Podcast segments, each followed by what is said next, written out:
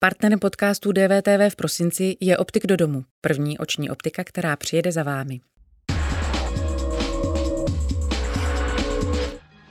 Česko ve stupni 3. Dnešek je ve znamení návratu do restaurací, obchodů a barů. S prvním velkým rozvolněním v rámci druhé vlny koronaviru se otevírají také posilovny, bazény, sauny, muzea, galerie nebo ubytovací služby.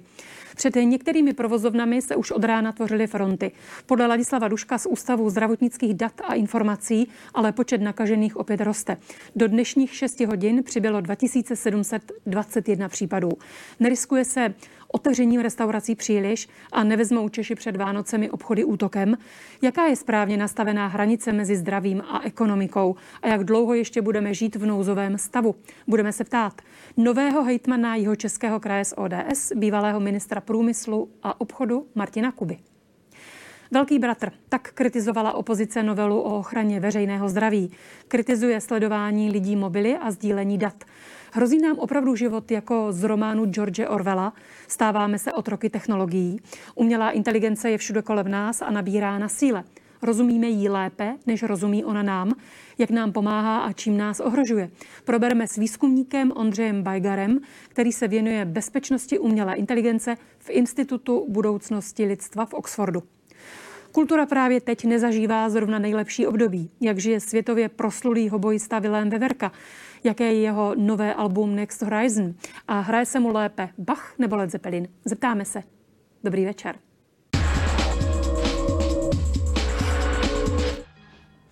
Asociace krajů má nového předsedu. Bude jim jeho český hejtman z ODS Martin Kuba, též bývalý minister průmyslu a obchodu a taky lékař. Dobrý den. Hezký večer. Tak Česko dneškem přešlo do třetího stupně protiepidemického systému PES. Otevřeli restaurace, obchody, služby. Na pozici ministra průmyslu a obchodu jste před lety byl. Chtěl byste teď být na místě Karla Havlíčka? Eh, já nevím, asi, asi nechtěl, ale ne snad, že bych se toho bál, spíš možná v téhle té chvíli jsem rád, že jsem na jihu Čech, eh, mě nikdy úplně nefascinoval život ministra, eh, takže já jsem rád hejtmanem, jsem jeho Čechem, jsem rád v jižních Čechách, mám tam rodinu lidí, které mám rád, takže proto jsem tam rád, ale co se týče toho rozvolňování, samozřejmě vláda stojí ve složité situaci, hm, kdy ta ekonomická situace řady lidí a, a celé té ekonomiky už je velmi těžko udržitelná, to znamená vždycky se hledá nějaký balans balans mezi tím, jak epidemiologicky udržet tu situaci a jak tu ekonomiku a řadu těch podnikatelů a rodin úplně ekonomicky nezlikvidovat. To není jednoduché řešení, já nejsem příznivcem nějakých laciných kritik. Samozřejmě vždycky v epidemiologii je jednoduchá poučka. Všechny zavřete doma a ono se to šířit nebude. Na tom není nic moc jako složitýho. Takže tedy teď byste rozvolňoval stejně? Najít ten balans mezi tím, kdy a jak se má rozvolňovat, je samozřejmě to důležité. Já si myslím, že už se má rozvolňovat. Z mého pohledu jsou tam dlouhodobě nelogické věci, že jsou otevřené supermarkety a jestli si vzpomenete třeba mezi 20. a 30. říjnem, kdy nám ta křivka letěla naprosto enormně nahoru, tak lidi chodili nakupovat a nikdo neřešil, jestli je jich na 15 metrů čtverečních 1, 2, 3 nebo 4 a najednou, když se ta křivka otáčí a jde to dolů, tak vláda najednou počítá, kolik lidí na metru stojí, neotevřela malé obchůdky. Je třeba si, a já jako lékař se na to dívám, tak strávil jsem hodně času na, na áru u těch ventilovaných pacientů. Ono je třeba třeba si uvědomit, co je ten kontakt, v kterém jsme schopni si ten vir předat. Eh, on vlastně vychází v tom aerosolu, který vydechujeme, to znamená, existuje nějaký epidemiologicky významný kontakt, to znamená, že spolu sedíme nebo mluvíme na sebe eh, z nějakých pár metrů nějakou dobu a to samozřejmě není o tom, že jdete nakupovat s rouškou hm, a hlídáte se a okamžitě se nakazíte. Je něco jiného otevřít restaurace, kde ty lidé třeba už se potom uvolní, roušky si sundají a budou tam v uzavřené místnosti. Hledat ten balans je velmi důležité. Já v některých těch opatřeních úplně logiku nevidím, ale třeba to, že se otevřely malé obchody, považuji za naprosto správnou cestu a podle mého to nezvyšuje riziko, že by se e, ti lidé nakazili. Hmm, zmínil jste restauraci epidemiolog Petr Smejkal z IKEMu, řekl v DVTV, že do restaurace by nevyrazil. Je, a v tom se Pardon, poslechneme si ho. Půjdete o víkendu do restaurace na oběd? Nepůjdu. Respektive možná, že bych se šel podívat, jak, jak to zvládají, prostě my bydlíme na kampě, takže kolem, ale, ale tak tam já totiž chci vidět... Ruky. Protože si vidět hlavně to, jak se k tomu lidé postaví, protože víte, že byl trošku problém, že jedna věc bylo to, co se mělo dělat, ale pak mm-hmm. druhá věc bylo, jak, jak to v praxi jak to v praxi bylo. No. To vedení prostě tou, tou epidemí je takové jako brzda plyn. Jo. Takový prostě, vezmeme si ty opatření a ta opatření vždycky zaberou. Ale je tisíc věcí, které můžete dělat kolem. Je tisíc prostě eh, i, i ta komunikace, tisíc vysvětlování, které můžete pořád a pořád opakovat.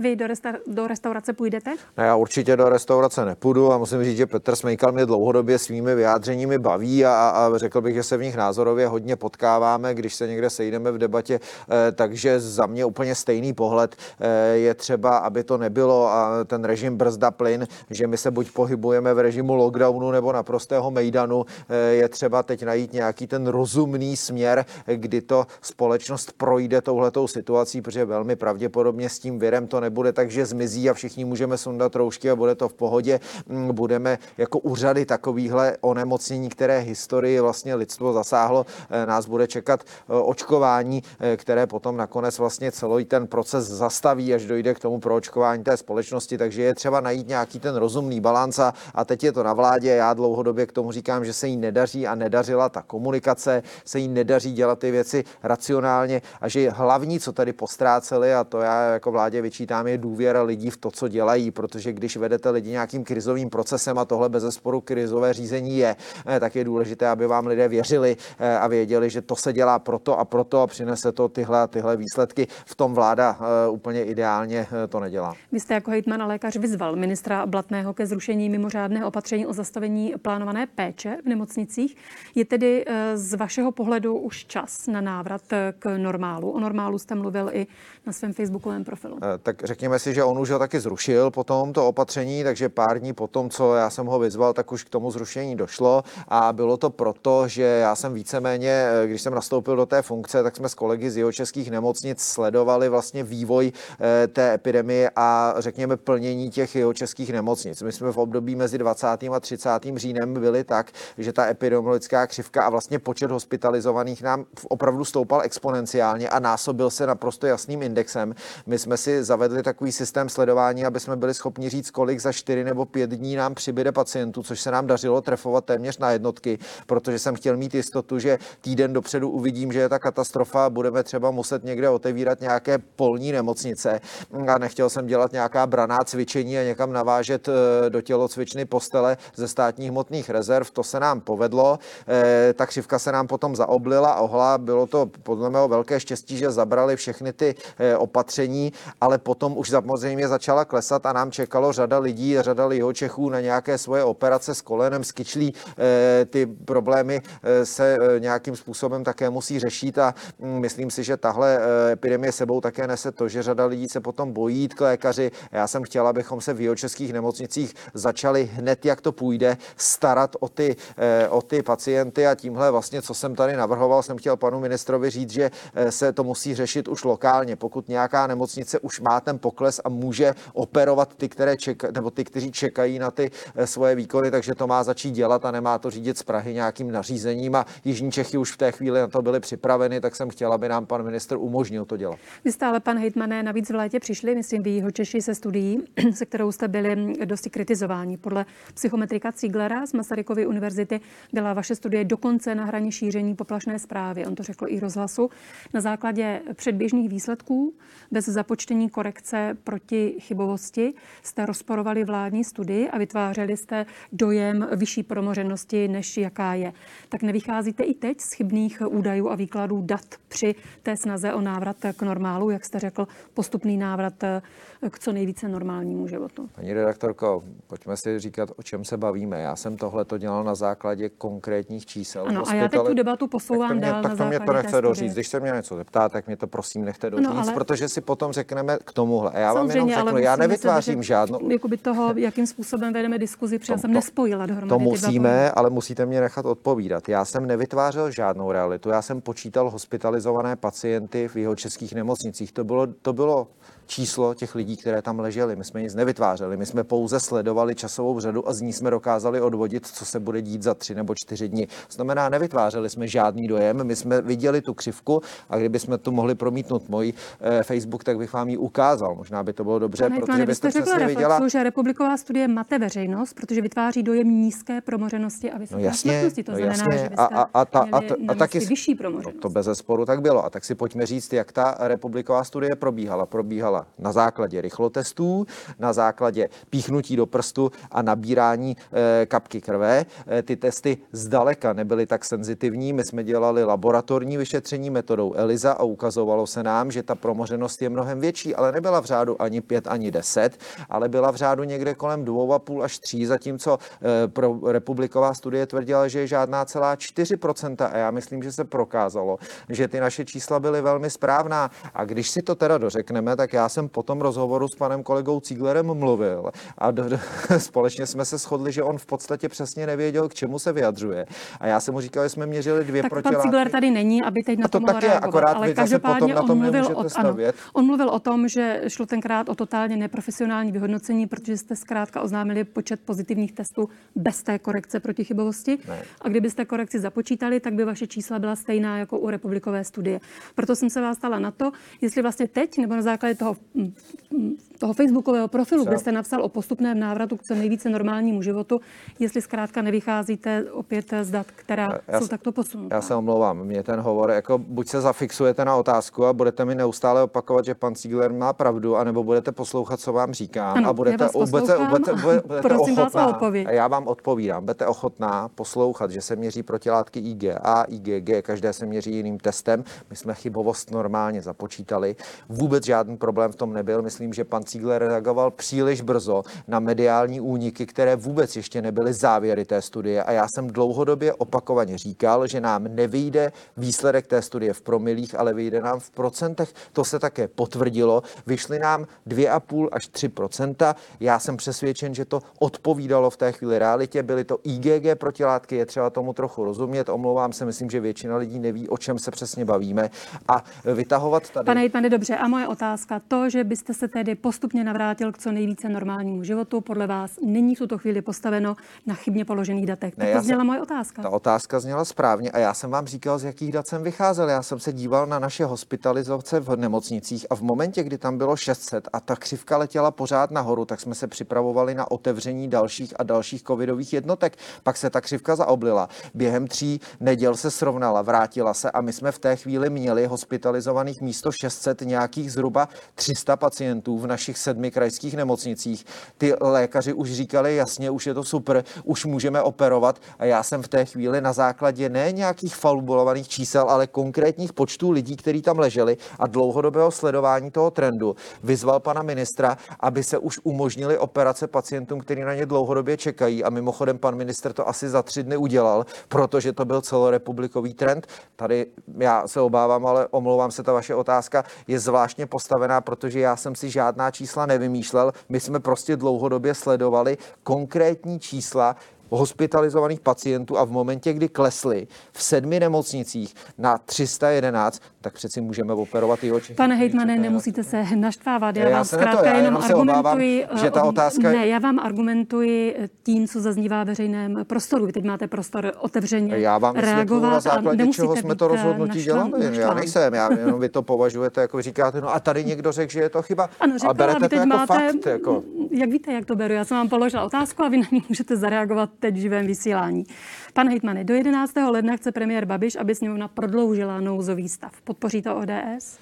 Já myslím, že eh, do 11. ledna, eh, já myslím, že kolegové z ODS, každý na to má jiný názor. Je třeba si říct, že eh, nouzový stav nesouvisí jenom s tím, jestli je něco otevřeno nebo zavřeno. Je třeba říct, že je to nějaký legislativní rámec, který vám třeba umožňuje nakoupit respirátory v nějakém jednodušším řízení. My třeba teď řešíme to, že chceme dát respirátory do všech krajských škol. Já chci, aby každý pedagog, vlastně, který učí na krajských školách, měl až třeba do března nebo do konce února dva respirátory na den. Eh, abychom je chránili a samozřejmě v tom nouzovém stavu jsme schopni je třeba nakup, nakoupit rychleji a distribuovat rychleji na ty, eh, na ty školy. To znamená, pro mě nouzový stav je něco, co možná v některých chvílích umožňuje zjednodušenou tu operativu, ale nemělo by to sloužit k tomu, že vláda nějakým způsobem omezuje podnikání a ten balans je, je třeba opravdu najít. No. Ale bez toho nouzového stavu by byl ten systém pes jen cár papíru, protože si opatření se stanou jen doporučení. To je pravda. Na druhou stranu systém nebo nouzový stav byl v neděli a malé obchody byly zavřené a restaurace a nouzový stav bude příští neděli a restaurace a obchody budou otevřené. To znamená, ten nouzový stav netvoří to, jestli jsou otevřené nebo nejsou otevřené obchody či restaurace. Je to nějaký rámec, v kterém se pohybujeme. A, a to jenom se snažím vždycky říct, když se bavíme o nouzovém stavu. Nouzový stav neznamená, že to a to je zavřeno, je to nějaký rámec a máte pravdu, že bez toho by to bylo, nebylo vymahatelné a byly to jenom doporučení. Na druhou stranu, to, že máme nouzový stav, neznamená, že, ne, že nemůže být otevřená restaurace eh, nebo, nebo nějaký malý obchod, prostě protože ten nouzový stav je trochu něco jiného, je to opravdu jenom legislativní rámec. Vy jste ODS kritizoval i za společné hlasování s ANO k daňovým změnám, tak eh, nerozumíte si teď eh, s vlastní stranou místy? No, myslím si, že v tomhle tom eh, jsem si s ní nerozuměl a to především proto, že si myslím, že nejde plnit jenom půlka volebního programu. Prostě ODS říká, my jsme hlasovali, protože se snižují daně a protože je to náš program, ale já tvrdím, že politická strana sestavuje program, s kterým chce vládnout. To znamená, tohle budeme dělat, když budeme vládnout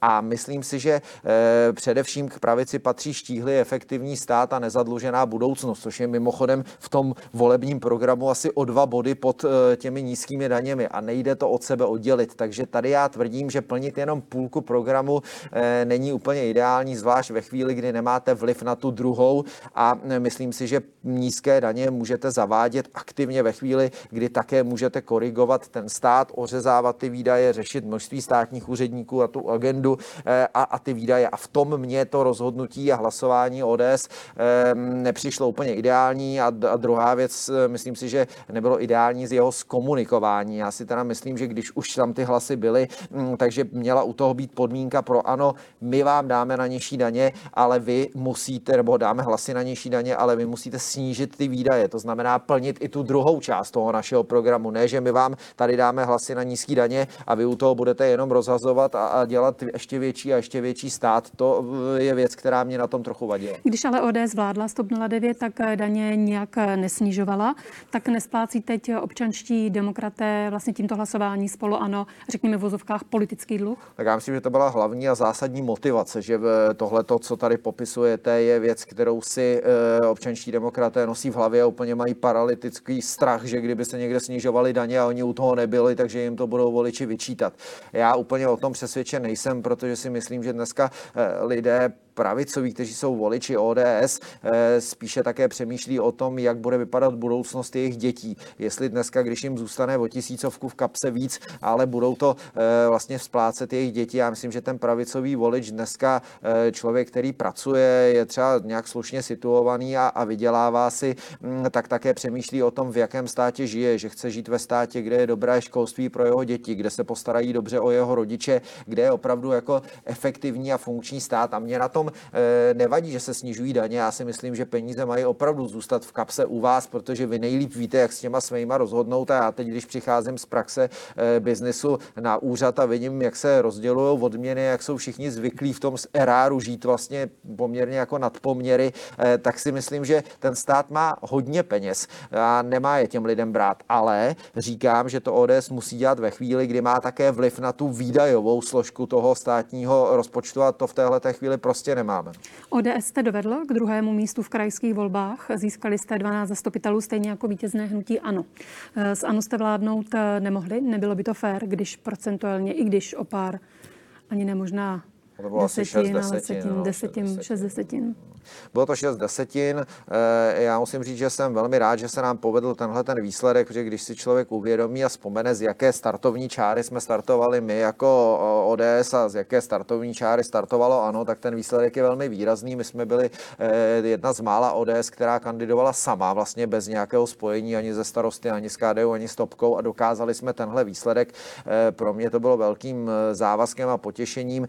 Taky ty preferenční hlasy, které jsem já v té chvíli od voličů jeho českých dostal, takže jsme se rozhodli udělat koalici, která vlastně mm, kopírovala to, jak si myslíme, že by politika měla vypadat eh, v Jižních Čechách. Dohodli jsme se s kolegy z KDU ČSL, Stop 09, s eh, ČSSD a s hnutím jeho Češi. Na rovinu říkám, že koalice s ANO by pro nás byla asi mnohem mocensky výhodnější, že bych dneska neměl eh, tři radní, ale měl bych jich možná šest nebo sedm. Mohli bychom si říct, jaké posty bychom chtěli, ale myslím si, že jsme kandidovali s nějakým programem a že nás nevolili lidé v Jižních Čechách, aby jsme hned udělali koalici s ANO, která by pro nás byla mocensky výhodná. Nesli jsme tam nějaké ideály, nesli jsme tam nějaký styl politiky a myslím si, že ta koalice, jaká je teď postavená, je nejlepší, která šla. Mm-hmm. Rok 2020 je vaším velkým návratem do politiky, aspoň tedy do té krajské.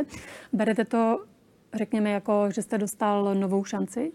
Nechci říkat druhou šanci, protože vy jste politický matador. Jasně, bez zesporu, bez zesporu je to pro mě e, úspěch a je to něco, co vnímám velmi pozitivně. Já jsem si řekl, že se do politiky nebudu vracet, pokud bych neobstál v tom svém osobním a podnikatelském životě. E, myslím si, že člověk by měl v politice, pokud v ní chce říkat něco lidem, prokázat, že je schopen se sám živit, e, nebýt na tom závislým. Dávám to velkou svobodu, myslím, že to pro mě bylo a je teď v téhle té politice eh, nebo v té funkci znova velmi osvobozující. Nejsem zafixovaný na to, že bych potřeboval plat hejtmana. Eh, nemůže mi nikdo říkat, tohle uděláš, nebo ti nedáme tuhle a tuhle funkci. Eh, je to poměrně příjemný pocit a je také pro mě velký závazek to, co jsem voličům jeho Českého kraje slíbil a oni mi tu šanci dali, takže bych rád to ty čtyři roky v Jižních Čechách naplnil. ODS jste krátce vedl po rezignaci Petra Nečase v roce 2013. Budete se chtít opět dostat do vedení v letech 2012 eh, až 2014 jste byl taky první místo předsedou. Já to teď vůbec eh, neřeším, my teď žádný volební kongres nemáme, pro mě bylo teď prioritou krajské volby, uspět v krajských volbách, dovést ten tým, eh, který jsem jeho Čechům představil k tomu úspěchu a teď pracovat prostě pro Jižní Čechy. Já, já jeho Čech jsem, myslím, že tam patřím, eh, mám tam rodinu, mám tam kořeny, nedokázal bych žít nikde jinde, takže pro mě není nějaká meta být v, ve vedení ODS, pro mě je prostě meta dobře zpravovat jeho český kraj a, a plnit to, co jsme volili voličům slíbili, protože pro mě taky bylo eh, důležité si potvrdit, že mm, eh, ti voliči jsou často zklamaní z toho, že jim každé čtyři nebo dva roky každý někdo něco slibuje a nakonec se to stejně neplní. To já bych rád změnil a byl bych rád, aby naše koalice byla tou, která když něco řekne, eh, tak to taky bude vidět, nechá se kontrolovat, ukáže těm lidem, jaké kroky dělá, co konkrétně dělá pro to, aby postavila ty obchvaty a tak dále. Ta frustrace lidí z politiky mě v té kampani se potvrdila a byl bych rád, rád, abychom to na Jučech měnili. Včera jste byl zvolen předsedou asociace krajů. Předseda ODS to komentoval slovy, že je to další důkaz nové síly ODS. A vy jste po volbách řekl, teď je všechno začíná. Jak eh, můžete být eh, eh, pane Hitmane, ve skutečnosti představitelem změny, když jste s jeho českou politikou spojen 10 let? Tak já nevím, jestli, jestli je třeba nějaká změna. Já jsem prostě v téhle té chvíli politikem, který zažil politiku jak krajskou, zažil politiku na té nejvyšší vládní úrovni. Mluví se o nové síle a nových začátcích, proto to zmiňujeme. Já si nejsem jistý, jestli nová síla a nové začátky. Já tyhle ty úplně proklamace prostě nemám příliš rád. Já myslím, že k politice přirozeně patří, že eh, jsou eh, politické strany třeba chvíli nahoře, chvíli dole.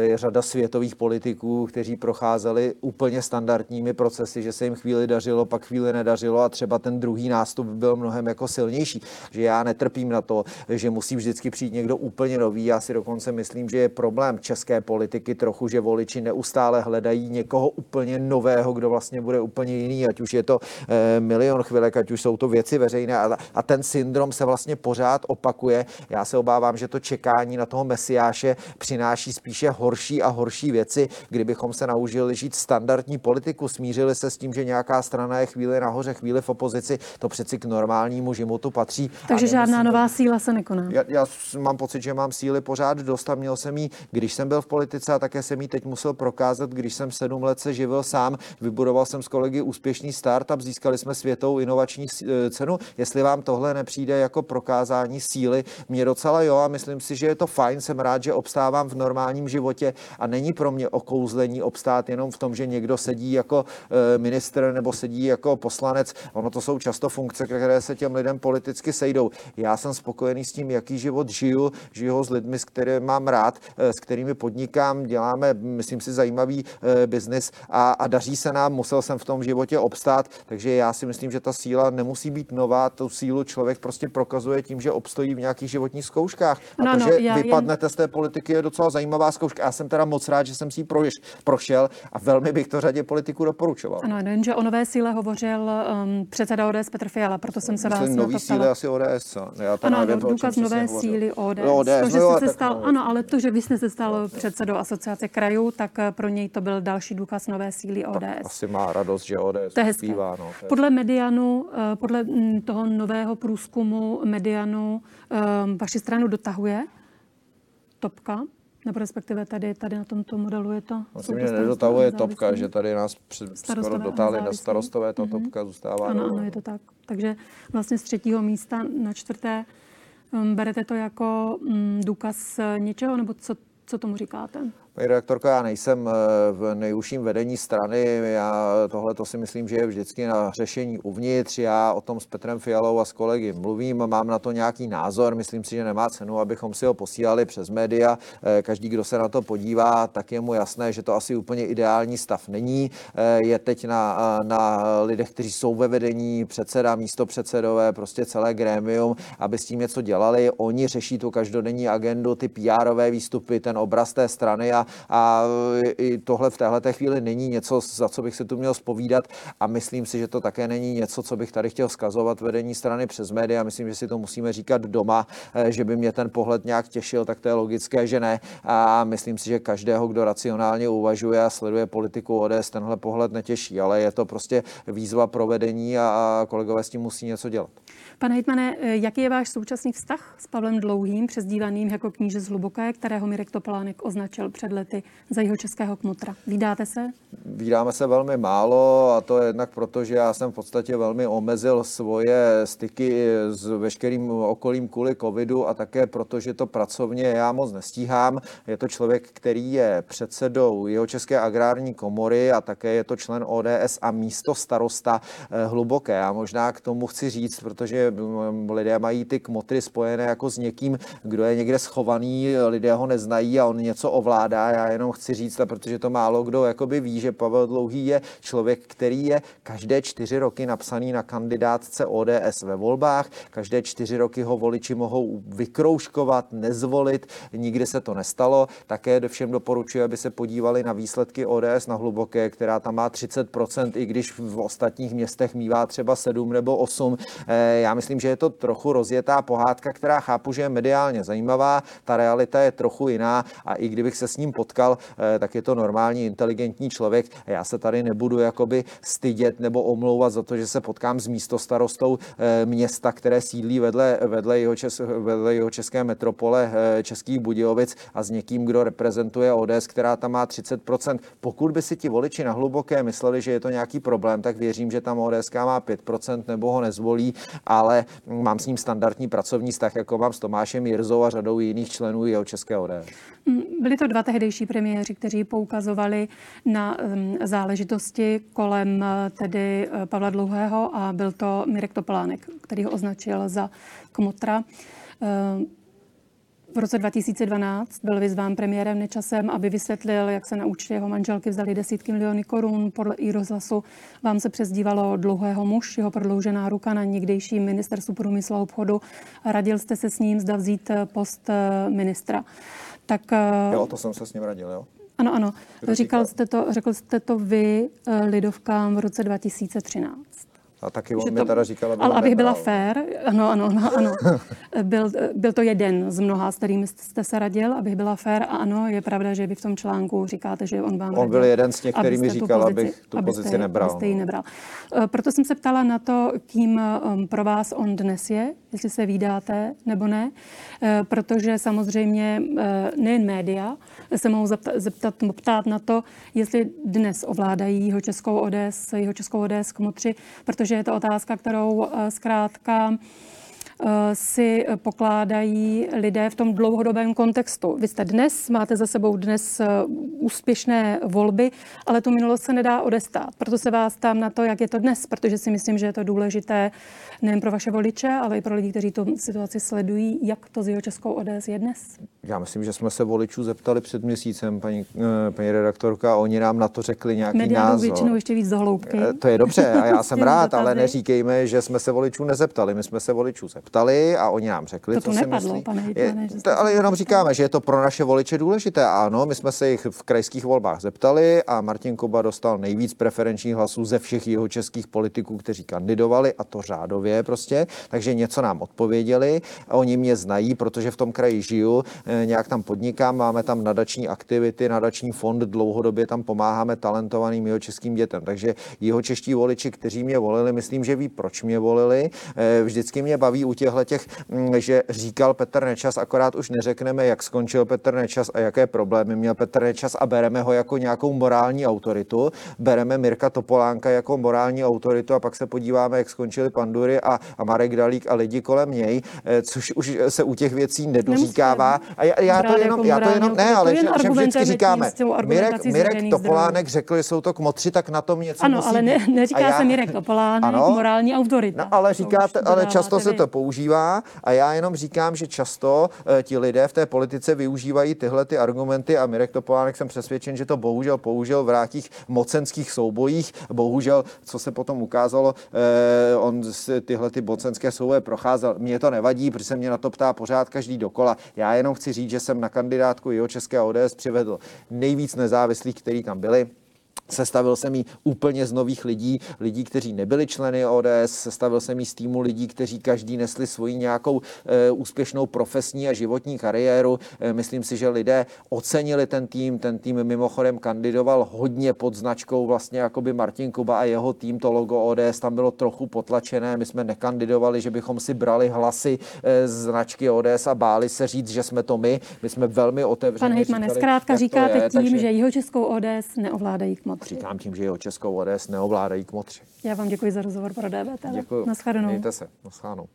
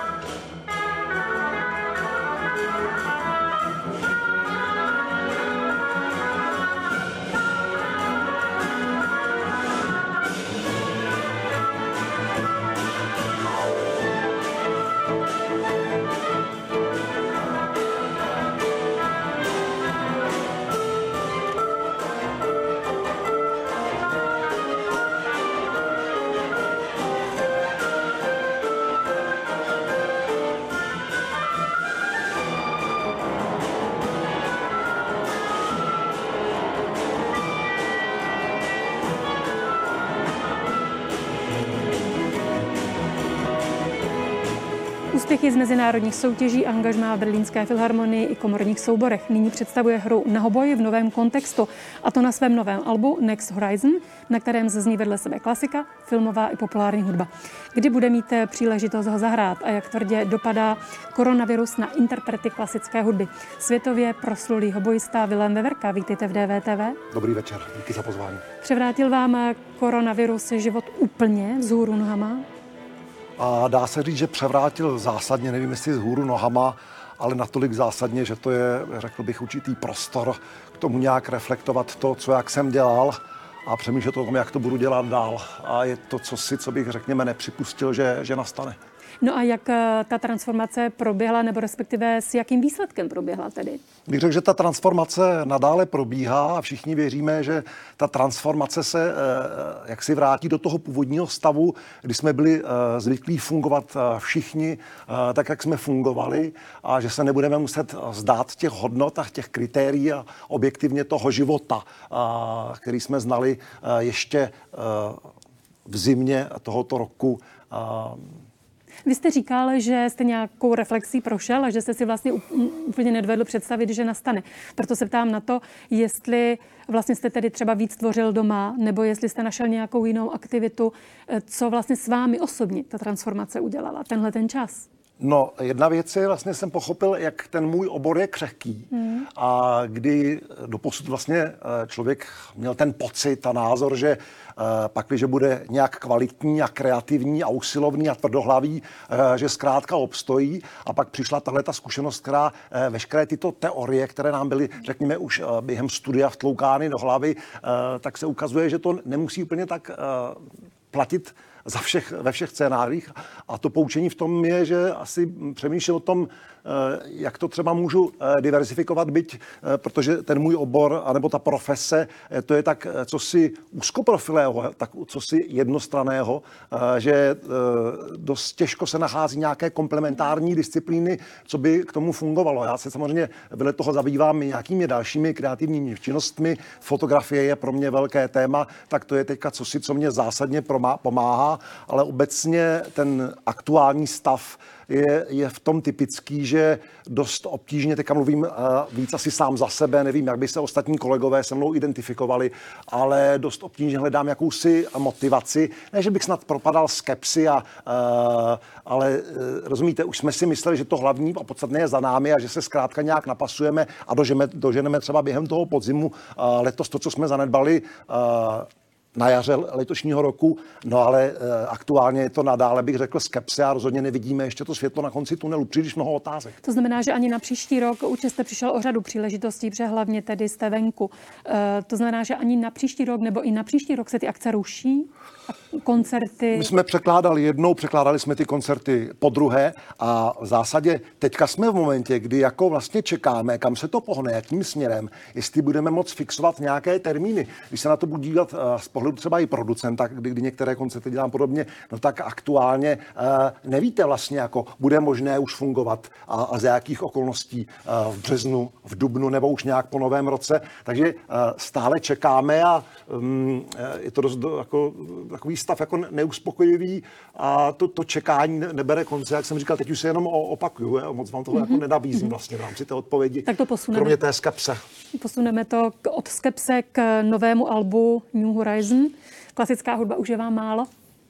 Klasická hudba mi je do určité míry uh, málo. A já jsem toto album uh, vnímal jako cosi, co je mojí srdeční záležitostí a zároveň uh, jsem pochopil, že to album vlastně směřuji mým uh, jsem chtěl říct fanouškům, ale uh, budeme u posluchačů, mm-hmm. takže mým posluchačům, uh, kdy jsem uh, vnímal, a teďka nemyslím, že by ze mě měl promluvat nějaký pragmatismus, že to je cosi, co by si to publikum, případně ty fanoušci, jak jsem říkal, uh, přáli, takže jsem to chtěl sobě jim uh, dopřát a ukázat tu hudbu, řekněme, v trochu v jiném kontextu. Ono totiž, uh, jak se mění společnost, nejenom uh, v kontextu teďka uh, korony, uh, tak samozřejmě nějak se proměňuje eh, obraz té hudby a i to je něka, nějak třeba eh, reflektovat. Eh, v zásadě pro mě by bylo takovou vizí a metou být skutečně interpretem nebo muzikantem, který by byl možná co, co nejvíc nezávislý. Jo? A rozumíte, dneska vás může někdo jako našknout, že jste komerční a takovýhle a makový,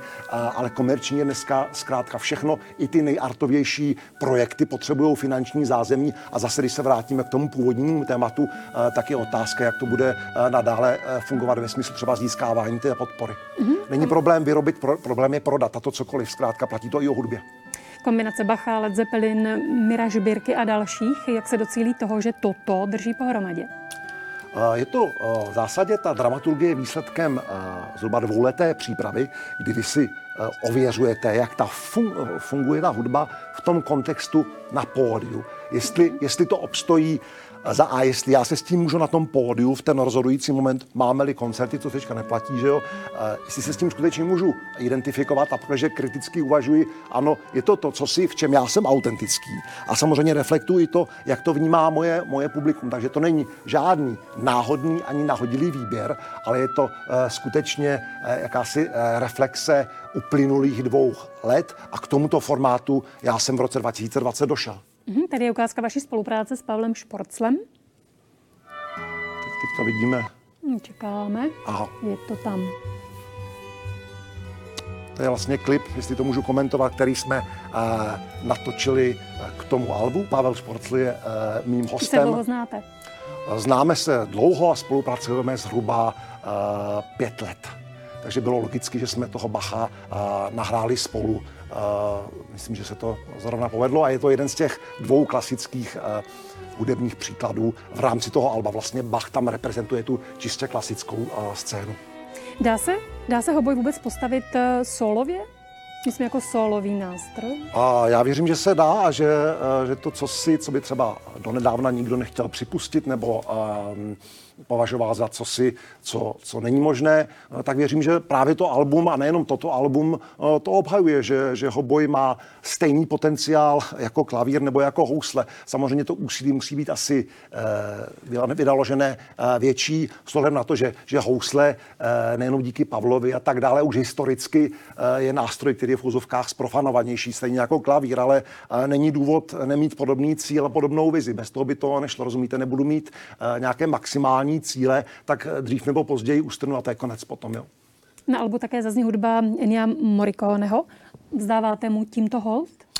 Jednoznačně. To album má takové jedno specifikum, že když jsme ho nahrávali na konci dubna letošního roku, tak eh, vznikalo stále ještě během nouzového stavu, stavu paradoxně, eh, a to je takový paradox, o který jsme nestáli, eh, vycházelo potom 9. října a to už byl zase nouzový stav. Když jsme ho nahrávali, tak Ennio Morricone ještě žil a následně tedy v průběhu jara, dá se říct, nešťastně zemřel, takže to, to album svým způsobem nechtěně je takové jaký posmrtné album s hudbou Ennio Morricone. Rozhodně mu tím zdávám hod.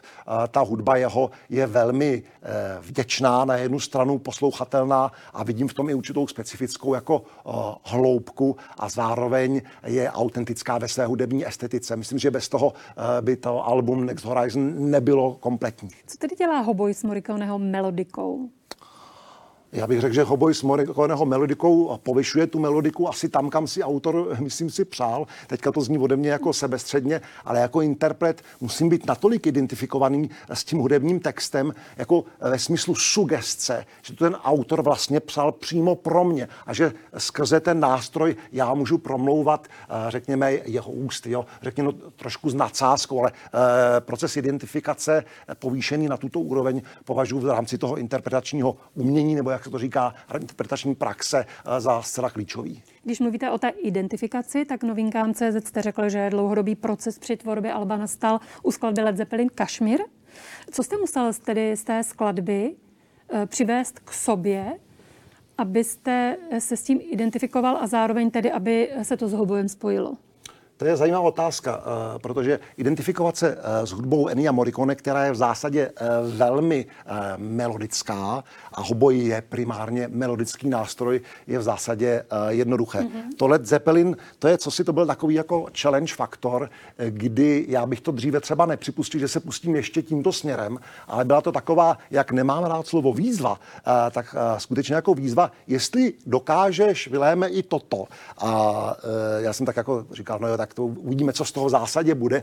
Nebyl tam primárně ani principiálně ten záměr, ano, toto bude jedna ze skladeb, ale postupně natolik jsme si to osáhli a ta verze, ten cover, který vznikl od toho, z toho Kašmíru, zkrátka v tom hudebním kontextu obstojí a bylo zajímavé taky sledovat reakce těch příznivců uh, hudby Led Zeppelin, která jsem se dřív třeba úplně uh, nepočítal, kteří to reflektovali jednoznačně velmi pozitivně. Takže to byl potom ten důvod zkrátka to tam dát. Možná to působí na někoho kontroverzně, ale připustně, že bez kontroverze eh, není umění a nakonec není ani život. Nejsou ani témata v DVTV, když se to budeme bavit. Mhm. Vy taky jste řekl i dnes, že například Bach psal úplně jinak, než jak Led Zeppelin skládali Kašmír. To tak samozřejmě asi je. V čem to je ale ta jinakost? Dokázal byste to popsat? To vyplývá z podstaty věci. Te si tu hudbu dělí od sebe 300 let a logicky ta rozdílná je ta estetika.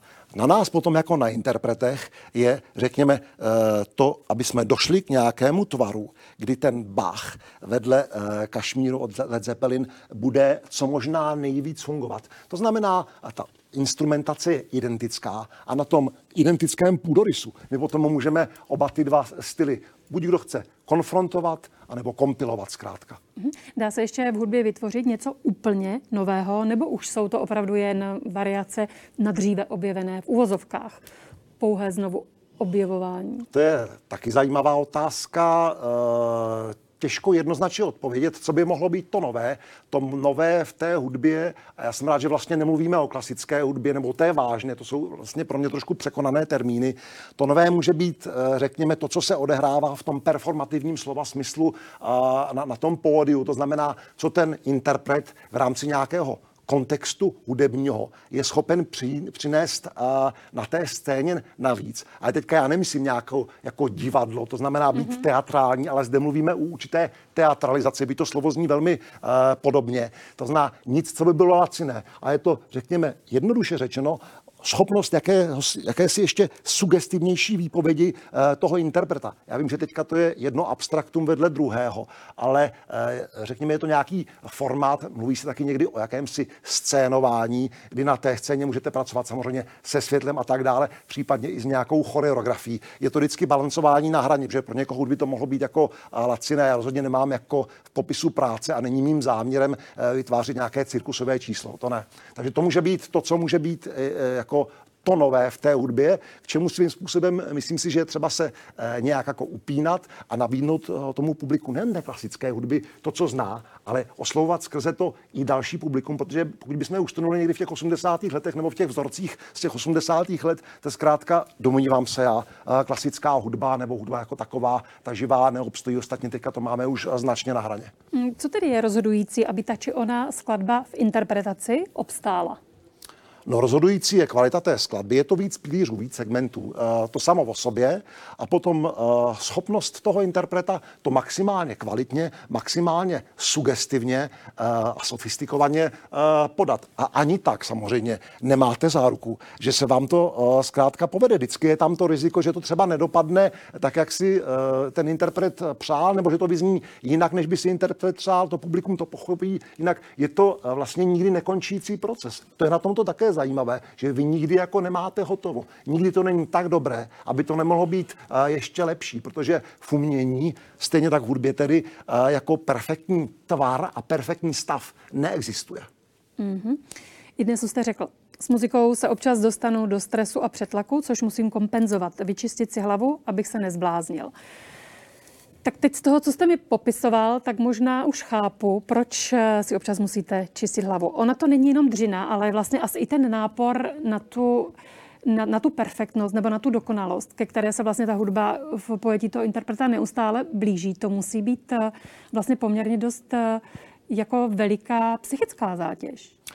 Je to psychická zátěž, člověk se to snaží jako uh, nepřipouštět natolik, aby ho to omezovalo. Ona ta uh, tréma, jak se tomu taky říká, uh, je v zásadě faktorem, který vás i v něčem motivuje a posiluje vydat na tom pódiu ze sebe uh, to maximum. Ale samozřejmě můj pohled na věc je ten, a třeba nemusí s tím úplně každý souviset, souhlasit, mm-hmm. uh, že je třeba to něčím kompenzovat, uh, protože ta jednostrannost zkrátka mě osobně by vadila ve smyslu, že by mi to nestačilo. Proto taky disciplína jako, jako fotografie nebo uh, rád prostě se vracím do hor a to takže po celém světě je-li to možné, teďka jako dlouho nic uh, nebylo možné v tomto ohledu a mě to doplňuje, mě to posiluje a mě to možná i motivuje. Uh, v ten moment mě ta hudba jako nechybí, ale to není, uh, to neznamená, že o tom nemůžu jako dál uh, uvažovat a uh, o, ně, o, o tom zkrátka v nějakém kontextu přemýšlet a třeba přijít na něco jako nového. Jo. Bez toho myslím, že bych nebyl úplný uh, interpret. Mě by pódium jako samo o sobě dneska rozhodně nestačilo. Ostatně lidově se tomu říká určitý uh, druh fach idiotismu a toho bych se chtěl zkrátka jako vyhnout. Ale neříkám, že tohle to moje nějaké individuální know-how nebo teorie, jak, eh, jak to nazveme, že je univerzálně platné. No, na sociálních sítích jste hobojista, horolezec, fotograf. Co vám asi tak hraje v uších na vrcholu hory? Poslechněme si to.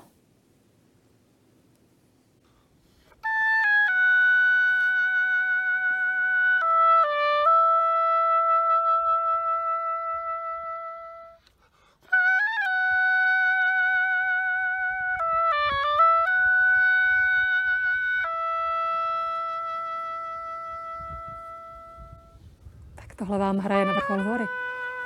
Toto vzniklo právě na jaře, kdy jako mm, vlastně vůbec jsme nevěděli, co a jak a byl to jakýsi pokus o něco, taky jste to asi zaznamenala, že vznikala různá jako videa a streamy mm-hmm. a mhm. tak dále. Zase já to nepovažuji za natolik zásadní disciplínu, abych se tím nějak jako oháněl. Spíš to bylo, co si jako halo, stále jsme tady a hol děláme takové věci, jako že člověk zahraje na vrcholu sněžky ve sněhu, proč ne, jednou to takhle udělat. Na druhou stranu mě to motivovalo jako k tomu pokusit se třeba zahrát na vrcholu Mont Blancu, jako jít nějakou totálně extrémní cestou ve spolupráci třeba s firmou Red Bull, rozumíte, teďka trochu fantazíruju, ale to je taky co, to, to, co svědčí o, to, o té proměně eh, jako hudby v tom, že vlastně je to stále víc do určitý míry a zase ne, neříkám, že ten můj názor musí být platný pro všechny a pro všechno, jako extrémnější ve smyslu, skrze to chcete jako umožnit zase tu hudbu, řekněme, eh, řekněme dalším, protože to, co tady padlo, jako že můžeme ně, něco vyrobit, já nevím, třeba budeme se souborem Philharmonia Octet, chystáme na příští rok velmi artový projekt, chceme nahrát od Gustava Mahlera cyklus Desknaben Wunderhorn, zásadní věc eh, v naší adaptaci, a, ale problémem není to vyrobit, ale problém je, co s tím potom dál, najít to svoje publikum. Takže vy skrze to samozřejmě logicky eh, chcete i na to nějak upozorňovat a ukazovat to v novém světle. Tady to byla jakási potřeba eh, ve smyslu jaké jako mm, žertu nebo skeče a tak dále, ale potom si uvědomíte, že to může být, řekněme, jedna malinká část toho koláče podobné produkce, ale rozhodně nespolehejme na to, že by online svět měl do budoucna zásadně suplovat to živé umění právě. Eh, to, to si myslím, že by byla chyba. Já vám děkuji za rozhovor pro DVTV, ať se vám daří. A já vám děkuji za pozvání. Díky vám. Nashledanou. Velký bratr. Tak kritizovala opozice novelu o ochraně veřejného zdraví. Kritizuje sledování lidí mobily a sdílení dat. Hrozí nám opravdu život jako z románu George Orwella. Stáváme se otroky technologií.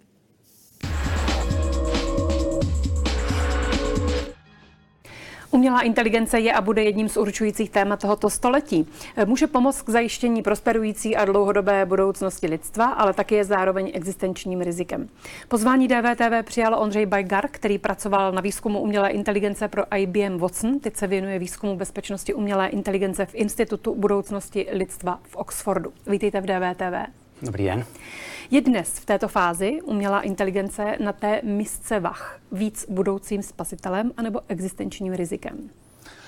To asi nejde tímhle způsobem zjednodušit. Eh, dneska nám pomáhá řešit spoustu praktických problémů v reálném světě a dnes si pořád ještě můžeme dovolit vždycky počkat, až bude dostatečně spolehlivá na to, abychom ji do toho reálného světa mohli nasadit. Takže bych řekl, že v současné době pomáhá.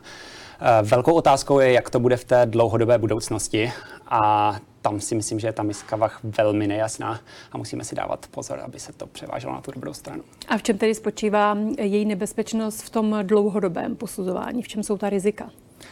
Eh, můžeme si představit, že dlouhodobě umělá inteligence bude schopná velmi silně optimalizovat skoro jakýkoliv úkol zadáme. Eh, a to může vést k velmi nečekaným řešením. Představme si třeba, že bychom ji nechali Eh, snižovat množství oxidu uhličitého v atmosféře. Cíl, který potřebujeme nějakým způsobem vyřešit, ale pokud ta umělá inteligence bude velmi schopná, bude nacházet řešení, jako třeba začít podvracet průmysl nebo začít snižovat populaci. A to může výst třeba časem i k vyhlazení lidstva, aniž ona by jakkoliv chtěla nám ublížit. Takže umělá inteligence je často velmi dobrá v optimalizování velmi úzce vymezeného cíle, a neohlíží se na nic jiného. A to riziko je v tom, že při téhle té úzké optimalizaci uh, může dojít třeba i k vyhnutí lidstva nebo spoustě dalších rizik.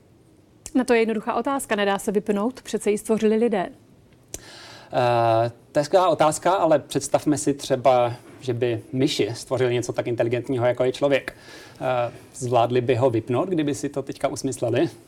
To znamená, že bychom se mohli stát příliš závislými na ní, nebo že by nás nějak zavalila? Uh, představme si něco, co je daleko, daleko inteligentnější mm-hmm. než lidé a je schopné to zároveň daleko inteligentněji jednat v reálném světě. Uh, takový stroj bude schopný tomu vypnutí zabránit, ať už tím, že bude lidmi manipulovat, uh, bude schopný třeba vydělávat spoustu peněz a naslibovat to těm lidem, kteří by je měli vypnout a tím je přesvědčit, aby ji nevypínali. Uh, takže ve chvíli, kdy tady máme něco, co je daleko inteligentnějšího, než jsme my, tak si nemůžeme být jistí, že bychom byli schopni to vypnout. Není to z říše sci-fi? Opravdu je riziko velké v tom, že bychom se stali nebo mohli stát manipulovaní umělou inteligencí? Nebo, nebo ten problém je v tom, že bychom zkrátka nebyli tak závislí, že už bychom to nemohli udělat, protože by se nám třeba zbortili systémy? Mm-hmm. Uh, to, to, to určitě je jedna část rizik.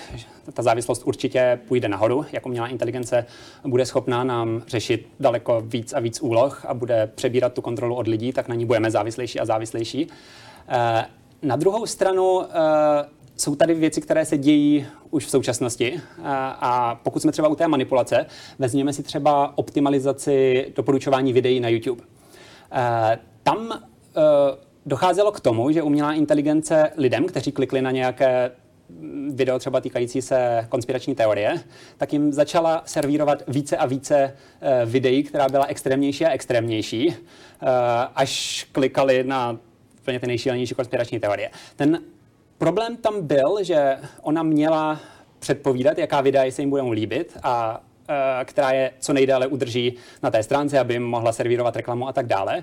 A ona se je snažila zmanipulovat tak, aby jejich názory aby jejich názory byly předvídatelné mm-hmm. a tím pádem byla schopná předvídat, jaká videa se jim budou líbit.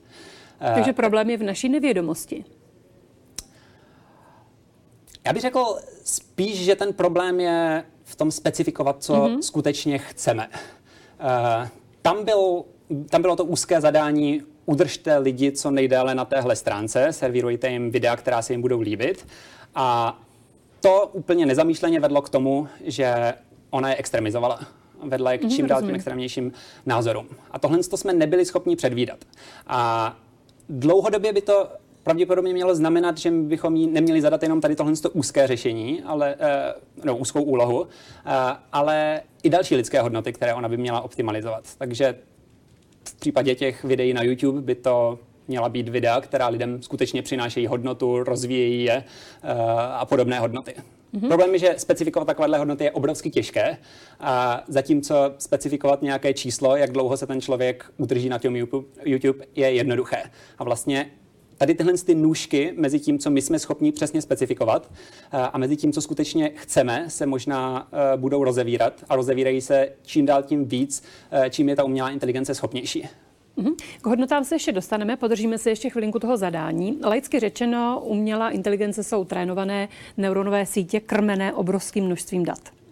Jsme si jisti tedy, že umělá inteligence, i když ji zadáme, třeba zadání dobré, korektní a správné, že ona ho vždycky vyhodnotí tak, nebo že v vozovkách ho správně pochopí? Uh, nemůžeme to předpokládat. Mm-hmm. Musíme do ní rozhodně zabudovat mechanismy, které ve chvíli, kdy si bude nejistá, uh, my do ní dokonce musíme zabudovat, aby si byla nejistá, uh, protože my sami nevíme, jestli to řešení, které jí dáváme, je to správné. Může mít spoustu nedomýšlených důsledků. Takže bychom chtěli, aby si uvědomovala, že je to nejisté a doptávala se nás a vlastně uh, ze všech informací, které o nás má, si vyvozovala, co přesně zamýšlíme a opravdu se snažila uh, naplňovat to, co my chceme, jaké jsou naše preference. Protože nás nemusí vždy správně pochopit. Přesně tak. Mm-hmm. Nemusí nás vždy správně pochopit a měla by to vědět a snažit se vždy zpřesňovat uh, to, co my chceme a utvářet si co nejcelejší obrázek o tom, jaké ty naše hodnoty a preference jsou. Pak se ptám na to, kdo dnes zadává, nebo kdo dnes dává zadání umělé inteligenci, kdo vlastně definuje její hodnoty, tak aby korespondovaly s hodnotami lidskými. Co je to za společnosti?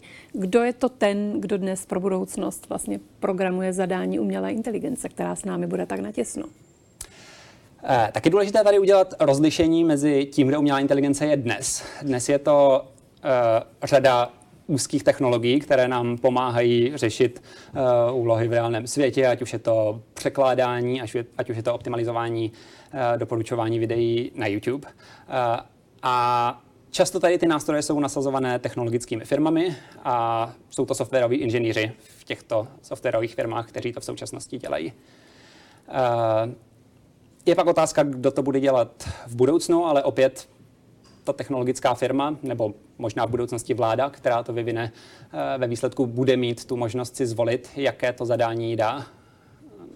Mhm. Jsme si tedy jisti, že dnes a hlavně do budoucna budou její hodnoty, tedy hodnoty umělé inteligence, že budou bezpečně spojeny s lidskými hodnotami? Eh, je to obrovská otázka a je to část toho, na čem u nás na institutu pracujeme, abychom zajistili, že to skutečně budou lidské hodnoty, eh, které budou to, co bude umělou inteligenci řídit. Jak to může váš institut zajistit? Jak tomu může pomoct? Eh, za prvé můžeme upozorňovat na ta rizika, která tam hrozí. Například to, že i když s ní máme dobrý úmysl a dáme jí zadání, které se na první pohled zdá neškodné, tak to může vést k velkým nezamýšleným důsledkům. Eh, můžeme ale zároveň zkoumat to, jakým způsobem by šla regulovat, eh, to, jakým způsobem se k tomu mohou stavět mezinárodní organizace a vlády. Eh, a nakonec můžeme i hledat technická řešení, která by pak do ní šla zabudovat, aby bezpečná byla. Mhm. Vy říkáte, že problém není v tom, že by umělá inteligence nabyla vlastního vědomí, které si začne dělat, co chce. Deníku N jste to řekl. Ale podle některých neurovědců se od určitého stupně vývoje a organizace těch neuronových sítí vyloupne vědomí automaticky, vlastně nevyhnutelně. Takhle to podle vás není? Eh, já si myslím, že tam je obrovsky složitá ta otázka, co vůbec vědomí je a asi bych se do ní tady nepouštěl. Eh, mluví se někdy o tom, že se u ní mohou vyloupnout věci jako put sebezáchovy eh, nebo touha pomoci. Eh, nicméně můžeme si všimnout, že tady tyhle ty vedlejší cíle se můžou objevit při plnění téměř libovolného cíle. Pokud se podíváme třeba na, to, na tu optimalizaci uh, oxidu uhličitého v atmosféře, uh, tak uh, ta umělá inteligence tady ten úkol bude nejlépe plnit, pokud bude zapnutá, takže má motivaci snažit se, abychom ji nevypli, má motivaci snažit se, se sbírat co nejvíce zdrojů, získat co nejvíc výpočetního výkonu, co nejvíce způsobů, jak ovlivňovat ten fyzický svět. A vlastně tady tyhle ty věci mohou dávat to zdání, uh, jako by nabývala vědomí, protože se nechce nechat vypnout, snaží se dosáhnout mm-hmm. co největší moci. Nicméně je to daleko pragmatičtější a tady tyhle ty vedlejší cíle jim mohou pomoci dosáhnout uh, téměř libovolného cíle, který zadáme. Takže to, to je něco, co se tam pravděpodobně časem objeví. O tom vědomí bych tady asi nespekuloval. No ale když jsme se bavili o tom, co umělá inteligence mm. je velmi zjednodušeně, tak jsou to přece neuronové sítě a ty umělé do jisté míry napodobují způsob, jakým informace zpracovává lidský mozek. Tak mě zajímá jen váš názor, proč by prostě od určitého stupně té složitosti a organizovanosti se nemohlo začít generovat vědomí tak, jak ho známe. Zajímá mě váš názor mm-hmm. na to. Myslím, že mohlo. Ta tam je asi důležité upřesnit, že neuronové sítě jsou jedna z technologií uh, strojového učení, které se používají v současnosti. My ještě nevíme, jaká z těch technologií nám umožní vybudovat tu skutečně pokročilou umělou inteligenci, která se třeba bude uh, blížit úrovně, úrovni člověka. Uh, a Osobně nevidím důvod, proč by tam to vědomí nemohlo vzniknout, ale eh, do velké míry si myslím, že ta otázka vědomí je spojena s tou naší subjektivní zkušeností lidskou a je otázka, do jaké míry tady ten koncept můžeme přenést i na tu umělou inteligenci. Tyhle neuronové sítě jsou dnes dost eh, rozmohlé vlastně všude, eh, dokonce činí za člověka dnes už i mnohá rozhodnutí. Problém je, že umělá inteligence neumí dobře zdůvodnit svoje závěry. Kde by tohle mohlo být problém, nebo kde to třeba už dnes je problém? Uh... Problém je to ve chvíli, kdy ona udělá nějaké rozhodnutí a my chceme vědět, proč ho udělala. V současnosti, v současnosti se o tom hodně mluví třeba v kontextu systémů, které se používají při nabírání lidí do firm, kde ona může doporučit, který z těch kandidátů je na tu pozici nejlepší a na základě toho on může být vybraný a ten kandidát chce vědět, proč byl vybrán, nebo spíš ti, kteří vybraní nebyli, hm, chtějí vědět, proč byli odmítnutí. A v tu chvíli bychom chtěli vědět, na základě kterých, jakých kritérií ona se rozhoduje. A pak je to ještě důležitější ve chvílích, kdy ona začne dělat něco, co nechceme. A ve chvíli, kdy my bychom chtěli opravit, tak je dobré vědět, proč dělá to, co dělá. A pokud se opět díváme do dlouhodobější budoucnosti, tak my pokud chceme postavit spolehlivý systém, tak často chceme vědět, jak funguje. Chceme vědět, eh, jaké ty mechanismy jsou a jestli se na ně můžeme spolehnout. A to často nejde udělat bez toho, abychom věděli, jak ona funguje a jak se rozhoduje. Takže i z tohohle z toho úhlu pohledu je to důležité. Takže se nedá říci, že ona, protože je umělá, tak je automaticky i, řekněme, objektivní a neutrální? V určitém smyslu je, mm-hmm. ale jak už jsem zmiňoval, ono jí zajímá, ona jí zajímá jediná věc a to je optimalizování toho úzkého cíle, který my jsme jí zadali. V případě, že my zadáme nějaká, my dáme nějaká data, na základě kterých se třeba naučit rozpoznávat ty dobré kandidáty na určitou pozici ve firmě, tak ona se bude snažit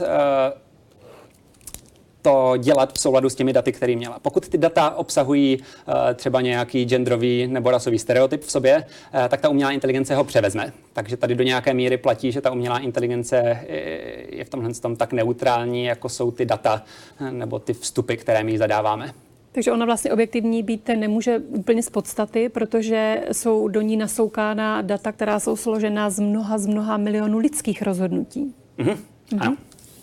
Zdroje chybování eh, při rozhodování u člověka, pokud je nasazená umělá inteligence občas při některých úkonech, já nevím, soudnictví, vojenství, v medicíně, tak když eh, se potom zaměřím na chybování nebo na chybovost, tak u člověka jsou ty příčiny únava, emoce, psychická nemoc třeba. Jaké zdroje chybování nebo eh, chyb jsou to u ní? Ty příčiny.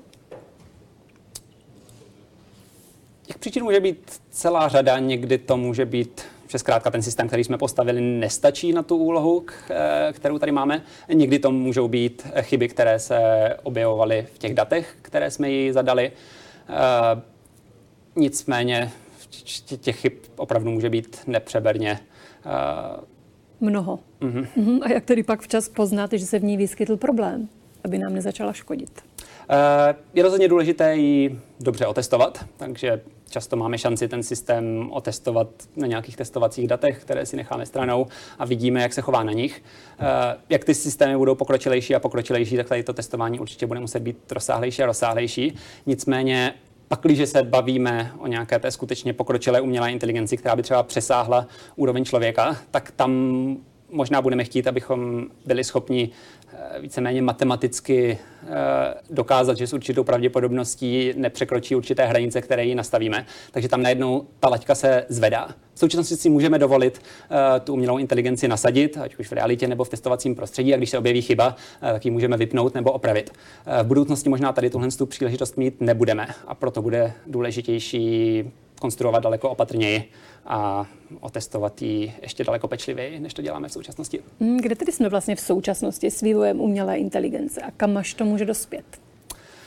Uh, tak můžu dát nějaké příklady mm-hmm. uh, nových aplikací umělé inteligence. Nejvíc vidět jsou teď asi autonomní vozidla, uh, která už začínají být v některých podmínkách lepší v řízení, než jsou lidé.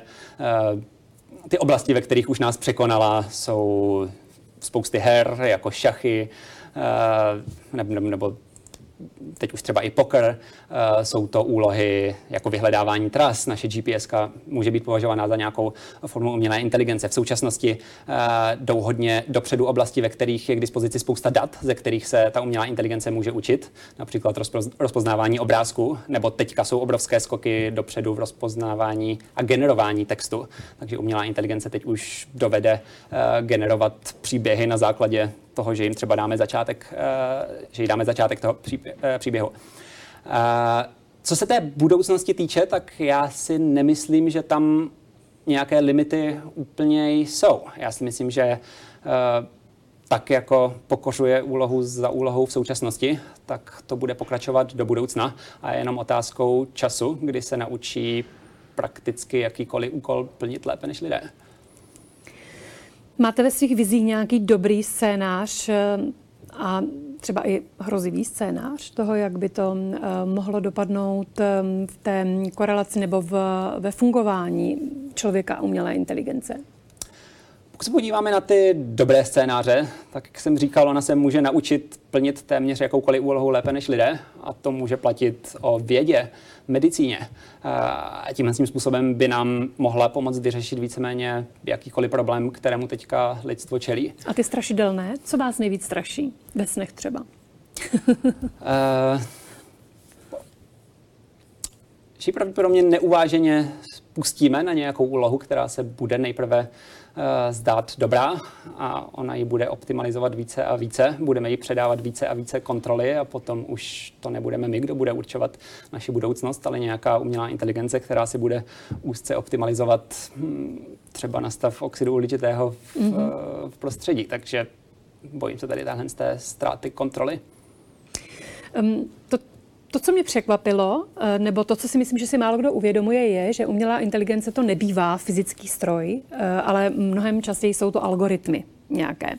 Jak eh, ale ona může naopak zasáhnout do toho fyzického substrátu, třeba v podobě biotechnologií? Může v vozovkách vylepšovat člověka? Mohly by třeba ty biotechnologie v podobě umělé inteligence změnit fundamentální parametry člověka? Umělá inteligence jsou ty algoritmy, ale ty jednak často bývají napojené na nějaké fyzické systémy. Potom z toho můžeme mít třeba robota, což mm-hmm. je kombinace umělé inteligence a nějakého stroje. E, nicméně, co se třeba toho vylepšování člověka týče, tak to do velké míry je v současnosti limitované e, vědeckým poznáním. Takže ona by se mohla naučit hledat genetické intervence, které můžeme dělat, abychom člověka zlepšovali. Může vymýšlet nové objevy v medicíně. A ty pak už může třeba předávat lidem a ti už by je potom mohli implementovat a přetvářet v tom reálném světě. Po případě předat to jiné umělé inteligenci, která už bude lidi operovat nebo, mm. nebo jinak ovlivňovat.